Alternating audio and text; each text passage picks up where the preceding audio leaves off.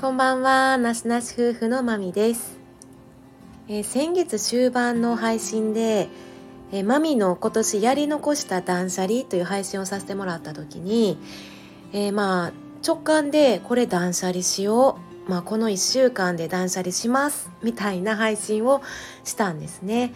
でそれから大晦日の時にまあ実際それは何を断捨離したかっていうと私がずっとねこう財布の中とかにいつも持ち歩いていた私のおじいちゃんの写真を、うん、もう断捨離しましたっていう風な配信をしました。まあ、その経緯とか少し掘り下げて今回はお話をしようと思うんですけど、ま、写真をずっと持ち歩くっていうのはほんまおじいちゃんのこと好きなんやなっていうふうに思うとは思うんですけどうん私自身のねそのおじいちゃんへの思いとか感情っていうのはただ好きだからじゃなくって少し歪んでいるような状態だったんですね、まあ、執着とか固執みたいな感じでしたね。でなんでおじいちゃんに私がこう執着していたかっていうとここからは私が経験した幼少期のね辛い記憶とかっていうとこがすごい絡んでくるんですけど、えー、まあ私自身の幼少期の記憶って本当に曖昧なものやなんですよね。なので私から私の幼少期の目から見た感情しかないわけでそれがじゃあ事実なのかっていうと多分違うだろうし私が誰かに対して抱いた感情はあってもその相手が実際にそうやったかどうかっていうのもまた別の問題ということでだいぶねまあ事実とはかけ離れている部分も大きい。でそれは自分自身もねもう何年も承知済みでもう自分の記憶だけでやってきているわけなんですけどまあそういう辛い経験の中で私がまあ本当に一番にうん信じられる唯一の存在がおじいちゃんでしたね。で自分を愛してくれているのはほんまにおじいちゃんだけやったんやなってなんかそんな風に感情的に盲信していた存在に徐々に私自身がなっていってたんですね。これは事実とはまた違うとは思うんですけどそうしないと私自身が自分を保てなかったっていう部分で、えー、まあ、まあ、幼少期、えー、小学校まあ2年生やったんですけどね、まあ、その時にいろんな辛い経験っていうのがあって、まあ、20年以上にはなりますけど20年にかけてずっとまあそういう向き合い続けてきていた中でまあ一つのこういう克服する上でねいや自分は愛されていたんやみたいなそういう自己愛作りのツールになっていましたねその写真っていうのが。でまあ私自身を支えるためのこう柱みたいな感じやったし一時期はもう自分の中である意味こう神格化しているようななんかもう絶対的なものもう自分が潰れそうになったらいやこのおじいちゃんがいるこの写真があるから大丈夫っていうまあ、お守り的存在でもあったしずっと持ち歩いていましたね。この私の一種なんか歪んだようなおじいちゃんへの思いっていうのは私が幼少期の頃の小学校低学年のね頃の、うん、私から見た、えっと、家族への感情とかその時の当時の小学校のえっと、先輩かな、まあ、年上の子たちなんですけどその人たちへの感情っていうのがすごい関連してくるんですね。まあ、トラウマというか本当に、うん、心の傷でそれはずっと消えないもので言えないものでずっと、まあ、本当に20年ぐらいは抱えてきたもので向き合ってきたものですね。なのでその中で本当にそれをどう克服しようかどう手放していこうか、うん、どうやって私は自分自身を認めて愛していけるかっていう中でのなんか一筋の光みたいなのがそのおじいちゃんやったってところで今回もそれが必要なくなりましたもうもう終了みたいなもうそういうよりどころとしての意味でのおじいちゃんの存在っていうのはもうバイバイです。っていうことはこの20年余りで幼少期の心の傷っていうのは言えることができましたしまあ本当に当時のね悲しみとか許せない気持ちとか怒りとかなんで？なんでなん？うん疑問とかね。あと愛されていないとかその愛の欠乏感とか孤独感劣等感とかまあ被害者意識みたいな私だけが私何もしないのに私だけみたいなで無価値観ですね。もう誰からも私は愛されてない。もう自分なんていなくてもいい。いてもいなくてもいい存在なんや。っていうネガティブな思いっていうところをまあ断捨離できたわけでそれがあったから今回ねこういうふうに、まあ、自然発生的というか直感でピピッときたんですね。もういらんやんって。で実際30ぐらいになるとほぼもう私は、まあ、30過ぎぐらいかな。そういう昔のことを思い出して泣くとかねトラウマでずっと繰り返してっていうそういうパターンがもうなくなってましたね。グラデーションが薄くなってきていて。でまあ本当にうんマサさんと出会ってからこっちってほぼほぼねそのおじいちゃんの写真とかそのおじいちゃんっていう写真おじいちゃんの存在っていうのがほとんどなかったんですね自分の中に。おじいちゃんが出る幕がなかったというか まあ本当にそんな具合でいやもういいでしょうみたいな感じでピピーとなんか私に降りてきたというか持ったんでいいでしょうみたいな何で持ってんのみたいな感じであほんまやみたいな。というわけでそれがまあ年末の26日ぐらいに気づいて実際にまあ年末までにもう一回整理をしたんです もう一回洗いざらい大丈夫かなって私またこう昔の自分に帰って戻ってね大丈夫みたいな 自分のその当時の傷ついている時の自分の幼少期まあ小学校2年生でしたけどいける大丈夫いけるみたいな感じでまあいろんな場面場面でね思い出して家族に対する思いももう一回洗いざらいで整理してやっとあオッケーオッケーいけるっていうところで手放しましたね。なんで断捨離しようと思ったかっていうのもそういうふうな曖昧に来ていたね自分っていうのをしっかり卒業させようっていうところはありましたね。まあ意図的ではなくて直感でそうやってやってきたっていうのも本当になんか偶発でもなくてタイミングやったんかなと思いますしそういう自分の今までのやり方とかマインドっていうのが変わってきたからもうそれも捨ててもいいやって思ったりこの荷物っていうのを抱えている荷物をちょっと手放さないとこれからの風に乗れないんやなってなんか、まあ、今回内面的な部分ですけどうんなんかそういう感覚になったし今後も今でもそうですね物理的にも手放すものは手放していかないとなっていうところがあったのでもちろんねその得たものとかほんまに全部無駄じゃないから宝物であったり成長させてくれた大事なものっていうのであのー、感謝もねしていますしただこれから先はもういらない。もうもう固執せんでいい。もう握りしめていたらあのこれから風に乗っていけないよ。っていうところで私の場合はですけど私の場合はもうねあの手放そうっていうことになりました。でそれに対してねやっぱり大丈夫かなってちょっと恐怖あるんちゃうかなって思ったんですよね。あの本当に本当におじいちゃんだけやった時があったんですよ。もう私はうーんまあ辛い時期っていうのは、まあ、20代がね一番辛かったんです。けどその思い返してる時とかねその当時も辛かったですけどじゃあよし克服していこうというかまあ辛い現実の中でやっぱり波のある中で谷に落ちた時とか落ち込んだ時谷底に行った時の落ち込みをと言ったらもう生きた心地しないみたいな 時もねあるわけでさらに昔を思い出して深みにはまってもう一人は嫌。もう一人は悲しい。で子供に戻るわけですからその時は。当時の小学2年の泣いていた一人ぼっちの自分に戻っている状態の時にもうおじいちゃんだけしかいなかった。っていうとこで大丈夫かなほんまに。ほんまに。断捨離する恐怖。っていう。これ捨てたらどうなるやろ私。っていう恐怖はなかったんかなっていうところで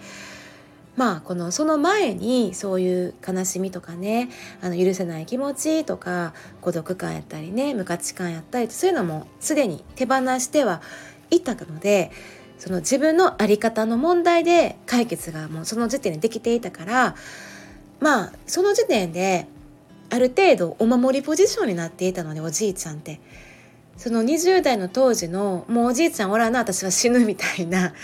もうそこは過ぎ去っていたわけでちょっとお守りになってた。お守り。だからうーんまあ不安の表れでもあったんですけどそれをねもう守りを取っ払ったところで何も変わらんやろっていうところでえー、まあ並行してね私は結構この生き方とか人生とか、まあ、愛とかその人間うん命とかね人とか何なんやろみたいな。なんでうちら来てんねやろみたいな。いろんな あの、まあ、トラウマ以外にも結構それ以外で考えることの方が多かったんですけどそういう中でその仕組み的ななんで生きてる仕組みみたいな。そういうことも自分の中で勉強して自分なりに答えを出していたので自分ってもう全て持っているみんなですね。みんな平等に持っています。愛もちゃんと自分で持っている。うん、誰一人として愛情のない人はいないしみんなもう満たされていますっていうことをもう分かっていたから全てを持っているっていうこと全てを私たちは手に入れることができるっていうことがもう風に落とせていた状態だからうん大丈夫 OK 恐怖はないっていう風になったんですよね。実際に私が小学校2年生の時にどんなことがあったのかっていうのをピックアップしていくと、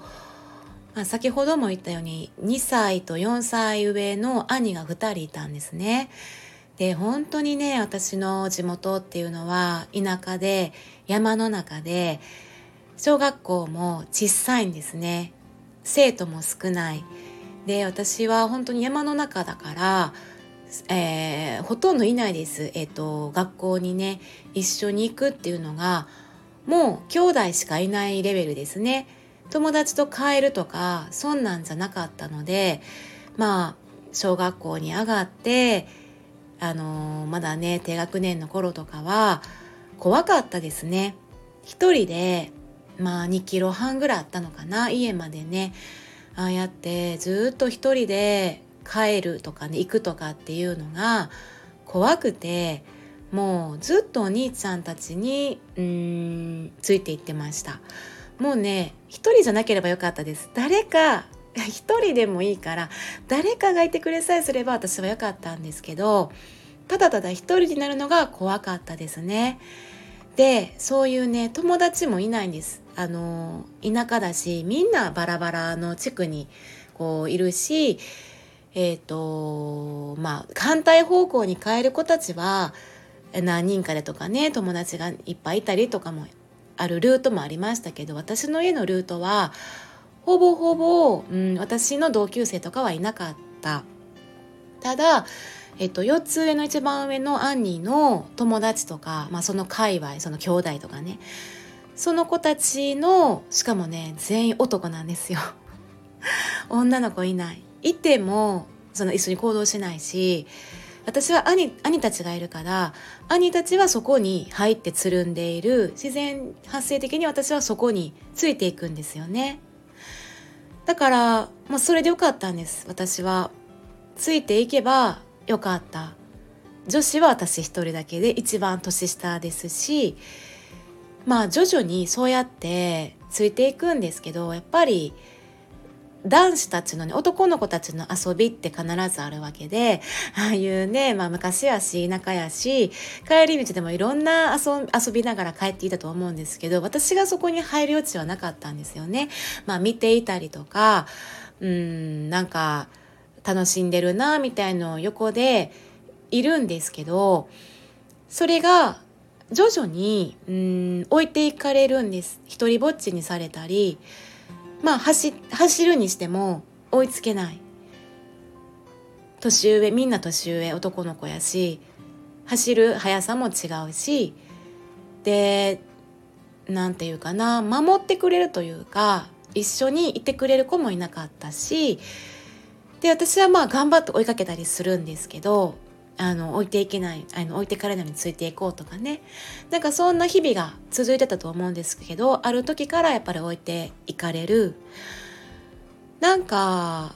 その角を曲がったみんなわーっていった角を曲がったらみんないない。それは多分足が速かったのかまあどこかに隠れていたのかもうわからないですけどでもとりあえず私には追いつけない状態でしたね。で徐々にそれが「ん?」みたいな時にうーんあこれは置いていかれているんだなってだんだんとそのそれが言動になって言ってくるわけですね行動にもしてくるし言ってくるし例えば私が待っているんですよね私はもう兄たちがいればよかったけど兄たちは例えば遊んでいたりえっと、学校が終わって小学校終わって最後までその子たちと遊んで帰るのを私は待っているんですけどもう待たずに帰れよ一人で帰れよ。でも私はやっぱり一人で帰るのが怖いから待っている。で待ち続けていて一緒に帰る。その帰り道で一人にされるとか。でどんどんあからさまにはなっていましたね。で何人かいるうちのその、まあ、ガキ大将もいるんですけどまあその横にいる子らもいてその子たちもやっぱり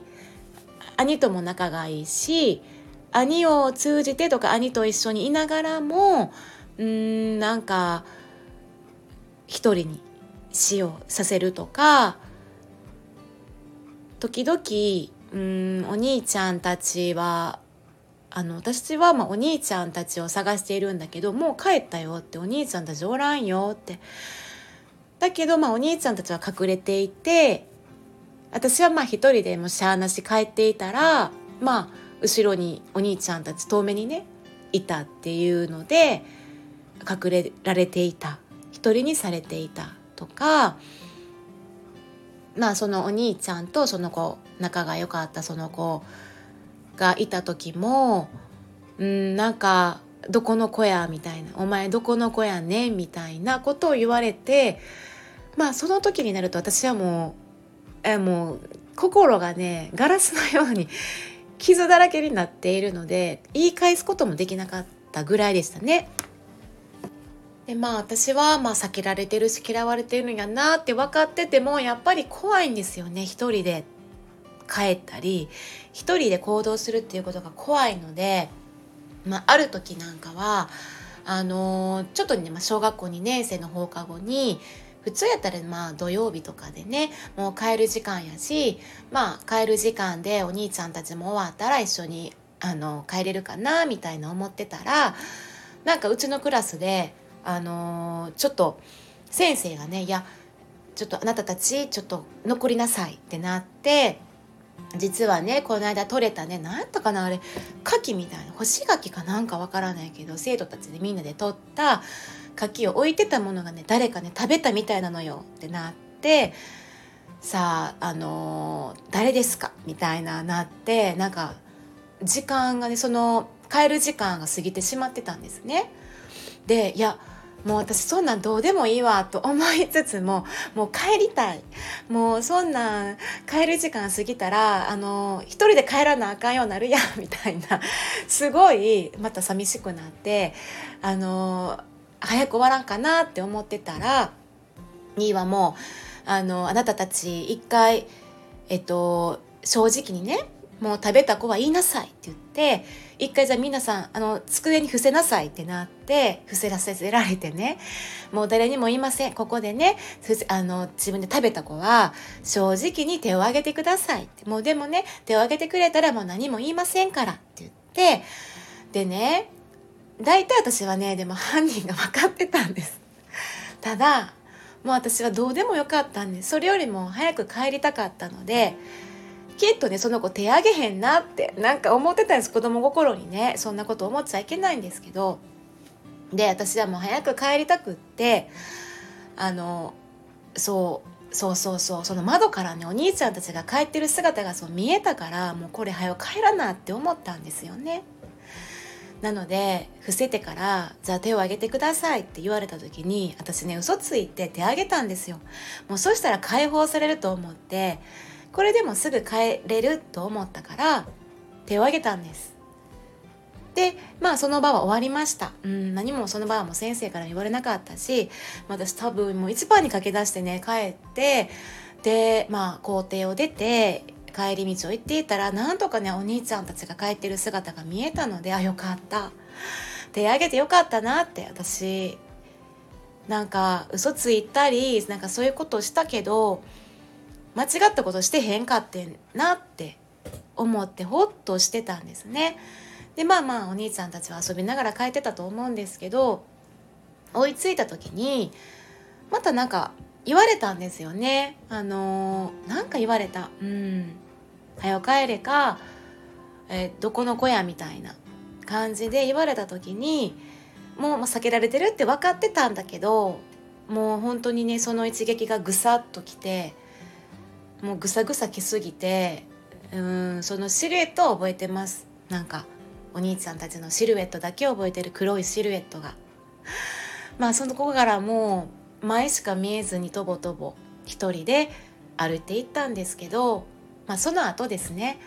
次の日か分かんないけど担任の先生と2人きりになった時があって担任の先生があの言ってきたんですね。なんか笑顔で「あのあ何々あのまみちゃん」って言って干し柿美味しかったってすっごい笑顔で言ってきてで私は、まあ、その瞬間ちょっと泣きもう泣き出しそうになりましたね。ですごいうん嘘やしやってないこと私はやってへんのにやったと思われたでもそれは自分が手を挙げたからであの時手を挙げたから帰れたけれども早く帰れたとしても結局はああやって冷たい言葉をかけられて一人ぼっちにさせられた。でまあその一連のことがその瞬間にグワってなってもうなんか胸がいっぱいになっちゃってあの悲しかったですね。もうその時は「うん」とか「はい」しか言えなかったうなずくことしかできなかったです。美味しかったですって。ああこの先生は何も分かってへんねんなって思いましたね。で兄たちっていうのはその時私悲しくてやっぱり責めたりもしましたけどまあゆくゆく考えると本当に妹を持つ兄しかもその2人いるんですよね。あの2人兄弟とかねまあ本当にかつ兄弟構成でも違うと思うんですけど男の子ってやっぱそういうもんだなって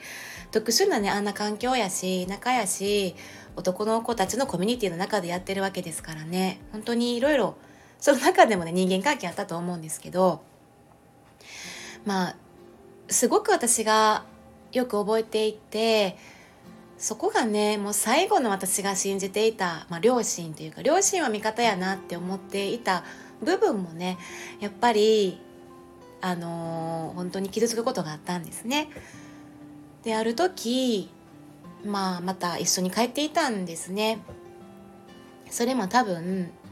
途中で待っていたりしながらでそのお家なんかね帰り道で、まあ、おばあちゃんとかがねなんか外で仕事していたりしてなんか心配してくれたりするんですけどね。一緒になんかいたんですよ。一人が嫌だから。一人が嫌だから待っていたらまああのそういう ソフトボールとかが終わった兄たちの集団がね帰ってきたからあの一緒に帰ったりな言うてそのおばあちゃんが言うてくれてねかわいそうやんって言って一緒に帰ったりみたいななんかちょっと怒るじゃないけどそういうことを声かけていたと思います。で一緒に帰っていて後ろからついていったりして結構もう家、うん、その距離的にはね終盤やったんですよ。うん、あとはもうその子たちと別れたらうちら兄弟の家に行くぐらい前のところで まあちょっとねその当時ワンちゃんが怖い家があってすっごいうん怖いって噂されてた子供私たち子供たちの中では。もうめっちゃ怖いよあのそこの犬みたいな。うん。でそういうところ家に差し掛かったところでそのガキ大将の人が言うんですよね「いや怖いよ」って「あそこの犬怖いからこっちから帰れ」って。でそれを私一人に言うんですよね「うん、もうこっちから帰り」って。それがその帰り道じゃない方向だから私はとてもこっちの道はうーん知らない。こっちの道行ったらどこにたどり着くかもほとんどわからない当時は。そんな道をいやいやって言ってしかも一人なんて無理やしお兄ちゃんたちと帰りたいし家はこっちやしこのまま帰る一緒に行ったらいいやんっていう気持ちだから。でもこの人たち、ま、ガキ大将は帰れっていうこっちから一人で行けっていう犬が出てくるし怖いし 噛まれんで痛いし怖いでっつってもうでも私は泣いて嫌って言うんですけど無理やなってもう無理だなってこの人にあのこっちから帰らなあかんねんなってなって帰ることになったんですけどまあ2人ぐらいねそこにいた別の兄弟の男の子と女あ男の子兄弟 がいてたまたまそっち方向の家やったからねななんかどういう経緯か一緒に来てくれたんですね。でまあ3人で そっちの私の家とは全然逆方向やけど一緒に帰りました兄たちはその子だといつもの道を帰りましたね。でその一緒に帰ってくれたお兄ちゃんの方があのもう迎えに来てもらおうって言ってその通り途中でいたお家のお家にねピンポンしてあの親の人に迎えに来てもらいたいしちょっと電話借りたいんですみたいなこと言ってもらったと思うんです。すっごい優しかったです。でそのお家の人もおばあちゃんやったかなおじいちゃんやったかなあの電話番号に私ねその年でその小学校2年生で電話番号ちゃんと自分の家の分かってたんですごいねなんか分かんないけど得意げやったんですよ。すごいでしょって。私電話番号知ってんねん。って言ってこうでこうなんですって言って電話かけてでまああの親にね つながってお母さん迎えに来てくれるみたいよみたいなことであの迎えに来てくれました。うん、で偉いねってあの電話番号知っててちゃんと覚えてて偉いねって褒めてくれてすごい私はなんかね分かんないけど得意げになってて嬉しかったんですよね。認めてもらえたことがね。でこれで迎えに来てもらえるしよかったなって。でその時も私は悪くないと思ってましたね。兄たちが悪いし私は悪くない。兄たちが私をこうやって一人ぼっちにしていくから怒られるのは怒られるとしても兄たちやし私は被害者やって思ってました。でまあ母親が迎えに来て母親は特にね何も、まあ、心配していたと思うのでよかったっていう安堵感安心していたと思うんですけど私は多分ねその経緯を話さなかったです。多分話すのが嫌だったのかそうやって自分が、まあ、いじめられているってことを話すのが嫌だったのか話さなかったですね。まあ誰にもその先 十数年何十年も何十年 まあ本当に話せな話すことなかった友達にも誰にもこの当時のこういった一連の辛い教育っていうのは誰にも話すことはなくってまあ、家に帰りました。で家に帰ると父親がいてもうね帰ったと同時にもうもう怒るんですよね。もうめっちゃ私を怒るんです。何しててんって。でまあそんなそこも覚えてるのはシルエットなんですけど私は怒られるなら兄たちと思ってました。で兄たちも何も言わない。で兄たちも何か言うと思ってました。こういうことがあったって。でも多分兄たちは両親に話せなかったんでしょうね。その経緯っていうのを。で私がこう他人に迷惑をかけてこうやって電話もよこして遅く帰ってきてなんかこういったことを「お前は何してんね」みたいな感じで多分本当に心配してた上でのねあの怒ったんやと思います。でも私にとってはその瞬間あ両親も私のこと嫌いなんやなっ当時小学校2年生やった私にとってあ兄とかその友達とかだけじゃなくってお父さんもお母さんも私のこと愛してないんやなっていうのが本当にその時もう本当にブワーって号泣して泣いてそこから変わったと思いますね。なんか最後の私の味方やなって思ってた両親も一緒なんかな。あ私って何のためにいるんかなで当時は私だけねまだ両親と一緒の部屋で寝てたんですね。顔のずりになって寝てて。なんかね覚えているのはあのー、その時にねあのー、母親かな？まああの寝る前にねなんか幸せか？みたいな今幸せか？みたいななんかそういうやり取りをしていたんですよね。でまあそういう辛い経験がなかった時は幸せってもうなんかただただただただ普通に何も考えずにねでも本当にあのそう思ってたから幸せっていうふうに普通に何の疑問もなく言ってたんですよね。でなんかそれがねまあそういう辛い経験があった後でまたそういうことを聞かれたんですね寝る前にそういうシチュエーションがあった時に幸せかって多分ね親はねその私の気持ちとかも何にも分かってなかったと思うから普段通りに聞いたと思いますでもその時幸せかって言われて私はもうもう何もなかったわけです心の中にね。だから幸せじゃない。幸せじゃなかったんです。でもそんなこと言えないから幸せって言いましたね。でもその幸せって言った言葉が自分でなんて虚しいんだろうと思って悲しくなって泣きたくなってもう目をつぶって世界が真っ暗になりました。ピックアップするとこんな感じなんですけど私は家族に対しての欠乏感が強かったですね。誰かのせいにする誰かを敵にしたりして相手のことを否定して悪く思ったり自分は悪くない自分のせいじゃない自分を悲劇のヒロインにしてうんなんか自分を痛め自分でも自分のことをかわいそうやなって思うんですけどそれでなんか満たしていってそのループを繰り返していましたね。10代までは、まあ、とことんとことん自分を責めて自分が大嫌いでそういったね過去もほんまに思い出したりして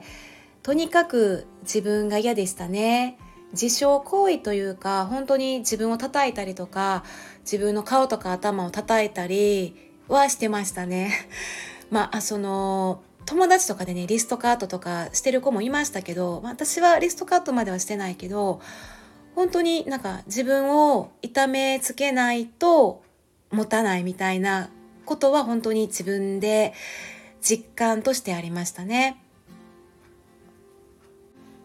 私の場合は自分をこういじめた相手とかこうグルになってた兄弟とかまあ分かってくれていない親とかが悪いってみんなが本当に100%悪くて私はもう一つも悪くないって思ってましたね。まあ、その裏にはやっぱり自分を肯定してほしかった。し気持ちを分かってほしかった。その時に悲しかったよねとか勇気を出して頑張って偉いねとかね。一人じゃないよとか。一人でもいいからこう言葉で言ってほしかったですね。まあ、唯一その記憶の中で愛してくれていたなって認めてくれていて愛してくれていたその思い出っていうのが3歳くらいの時の遊んでくれてたおじいちゃんの記憶なんですよね。すごい温かい愛に包まれていたっていうその記憶がよりどころになっていたというところですね。でもまあこのね自分は間違っていない。もう自分は正しいっていうこの自分の認識が間違っていたんだな。あの認識が違っていたっていうことが分かって、まあ、だんだんとこうそういう自分を変えれるのはもう自分しかいない。誰も変えてくれない。もう人を変えることもできないしその家族を変えることもできない。もう人が人を変えることなんて無理っていうことも分かった。で言葉とか知識だけでも変わらないっていうことも分かったただ私はもう実践するしかないんやなっていうところでとりあえず自分を癒す自分を愛して自分を認めていくっていうことを実践していくそういう方向性にこうまあ本当に20代入ってですね変わっていったというところがありますね。はいだいぶ長くなりましたのでえっとまあ次回に、えー、ではどんな感じで私があの徐々に、えー、克服していったというかこう変わっていけたのかっていうところを少しお話できたらと思います。はい、まあ、最後に、えー、まあ、私がいつもね聞いている配信者さんで本当に私がまあ長年ねこう思っていたことをすごく分かりやすく配信されていた言葉があってちょっとそれを最後に話したいんですけどももうまあその方もねもう何十年もそういう抱えていたものっていうのがあった。でまあ私のもう20年以上経ってるんですけど、まあ、そういう記憶ってもはやもうその記憶って、えー、自分の頭の中のだけ頭の中だけのことで他の誰も覚えていないと。でまあ80億人いたら80億人の人口がいてそれでも私以外誰一人知らないっていうもう過去なんですよね。でそれを何回も何回も思い出して繰り返してループしているうちにちょっとずつその記憶って何割増しか誇張していってもはやその20年以上前のその原型なんかとどめていないとおっしゃっていたんですね。でいやほんまにそれほんまにそれは私は分かっててもはや私が自分の都合のいいように自分でちょっとずつ編集を加えていっている記憶なんです。だから今話したことももう事実とも違うだろうし誇張もされているかもしれない時系列もバラバラかもしれないただただ自分の都合よく、えー、作り出しているわけですね。でまあ東意識とかでそういう悲劇のヒロインやった私自分にとっては都合がよくて